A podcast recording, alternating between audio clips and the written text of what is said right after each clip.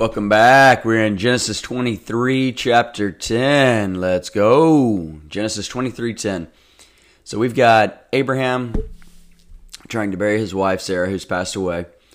He's essentially negotiating, trying to find a dwelling place for uh, the price, or, or rather, they're trying to negotiate with him.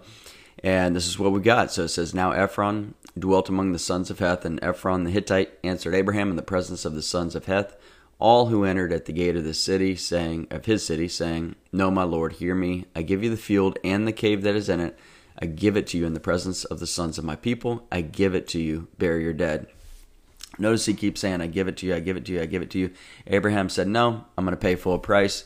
They've got this whole negotiation thing going on. He's starting low. Abraham is starting high, but Abraham doesn't want, uh, Abraham wants to pay full price because he doesn't want to take from the world at this point. He just wants to be above reproach, and we should all do that. And we're not going to be perfect at it. We're going to screw up. But the point is, when we screw up and we offend someone, we hurt someone, we do something that is uncharacteristic as who we are as followers in Christ, and it happens to me more often than I would like. Then we ought to go and apologize to the person or persons who are affected. We ought to ask forgiveness. And when someone does something against us, we should immediately and fully forgive.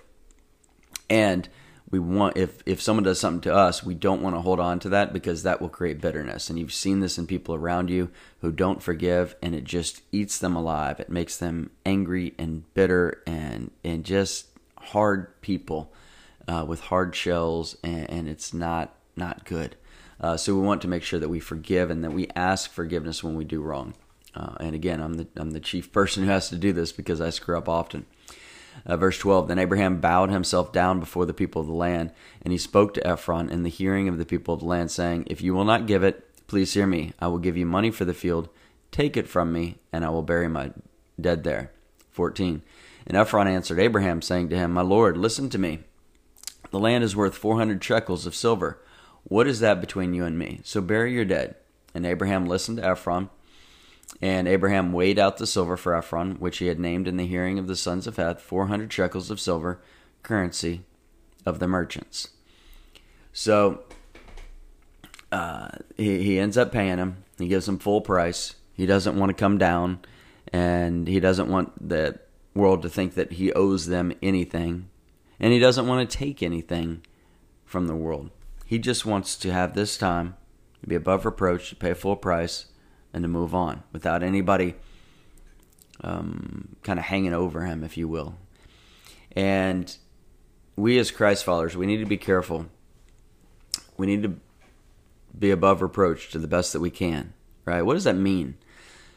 That means that we don't want to try to skirt by on things. We don't want to barely get by on things. We don't want to be the person that someone looks at and says, that person's not that nice. That person screwed me out of this or screwed me out of that or I see him doing this and that. We want to be someone that people look at and say, hmm, that person's different. I'm not sure why they're different, but I know that somehow they are different. And I'm curious, and it makes me want to watch them more closely or to ask them questions. That's what we want to be.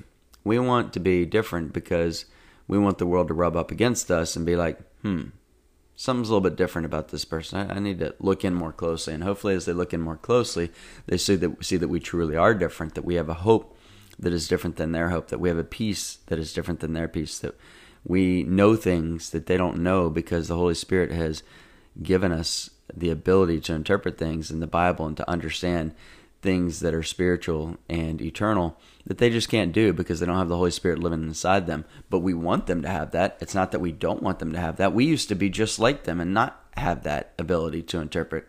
We used to have that, uh, not have that ability to understand things eternal because we didn't have the Holy Spirit living inside of us until we accepted Christ and invited Jesus into our lives. Then we were indwelled with the Holy Spirit, and now we can think different. We can have that wisdom that's imparted only by the Holy Spirit. Remember back in the Old Testament, they didn't have the Holy Spirit indwelling them. They had the Holy Spirit around them, leading them, encouraging them, uh, etc. But only after Jesus, only after He died on the cross, that God the Father sent the Holy Spirit to indwell us at uh, Pentecost. And now we have the Holy Spirit living inside of us, which is something that the Old Testament saints didn't get to experience. And that's really cool that we get to experience this, uh, but they did not get to. And so, verse 17 So the field of Ephron, which was in Machpelah, not sure if I'm saying that right, which is before Mamre, the field in the cave which was in it, and all the trees that were in the field, which were within all the surrounding borders, were deeded to Abraham as a possession in the presence of the sons of Heth before all who went in the gate of his city.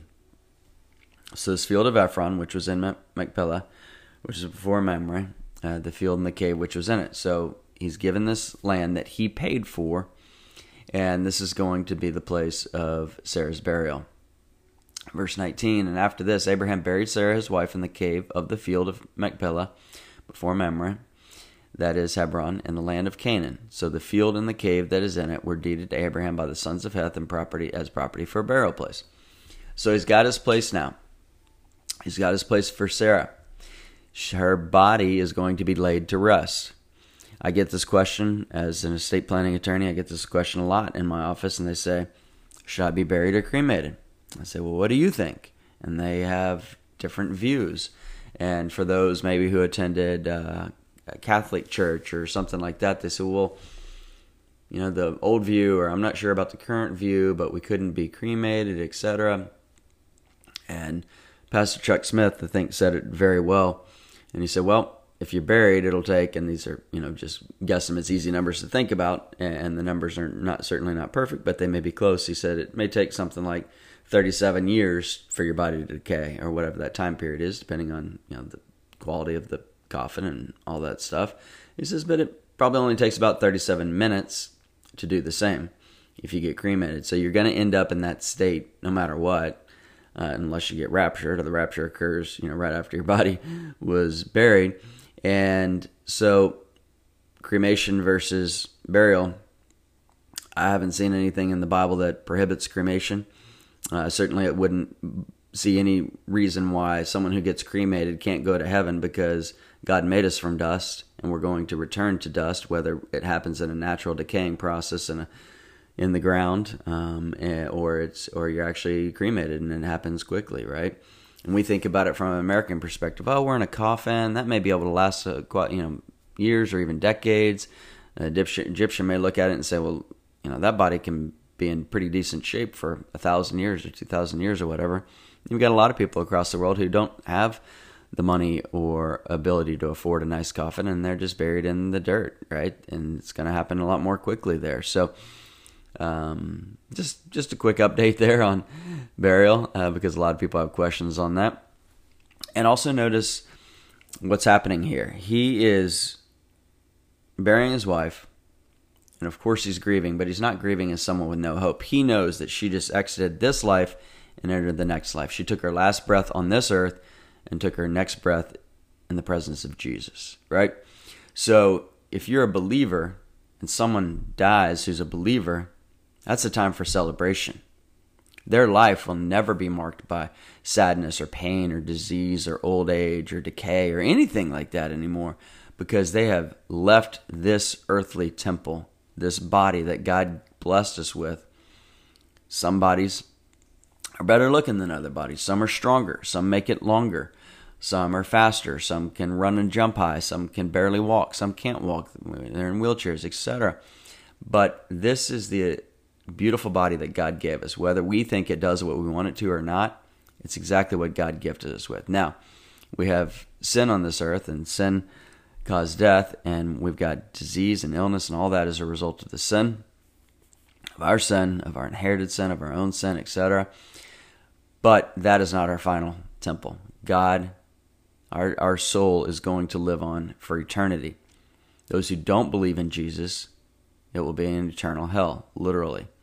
And those who do believe in Jesus, it will be eternal life, literally. You'll be in the presence of Jesus, no more tears, pain, sorrow, nothing but joy and peace and heaven in the presence of Jesus. So when someone we love dies, we celebrate that. If we know that they're in heaven, and we have a strong belief, of course, we don't know, no, no. Only Jesus knows the thoughts and intents of the hearts. But we can have a good idea whether that person was saved, not by whether they opened the Bible, not by whether they went to church, but in the aggregate, what did we see in their life? Did we see them loving Jesus, praying, chasing after him, telling people about him, doing great things? Not doing great things, but doing great things in the name of Jesus, right?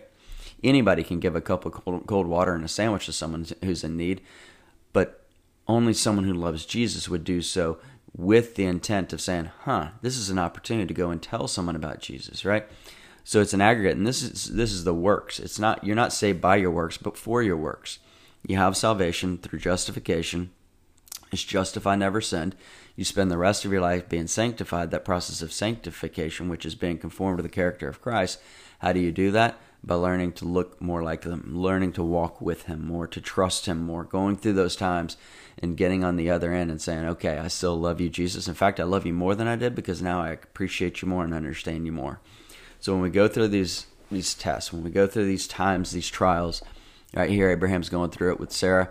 For you in your life, you may be going through it with your spouse, with your child, with your parent, with a loved one who may be dying or have passed away, or maybe you've got an illness, a disease, a cancer, or something.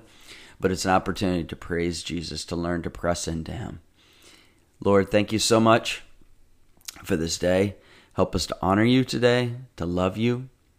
Learn, help us to learn what it means to press into you and truly trust in you, place our faith and our hope in you, and to share that with other people. Not to be afraid of rejection, not to be afraid of what the world says if we love Jesus. Of course, they're not going to like it because they're influenced by someone who is not you, Lord. But help us to influence them because other people before us influenced us. Help us to be a wonderful influence with our works so that they can see that but knowing that we're not saved by our works, but for our works, Lord. In your amazing name, amen.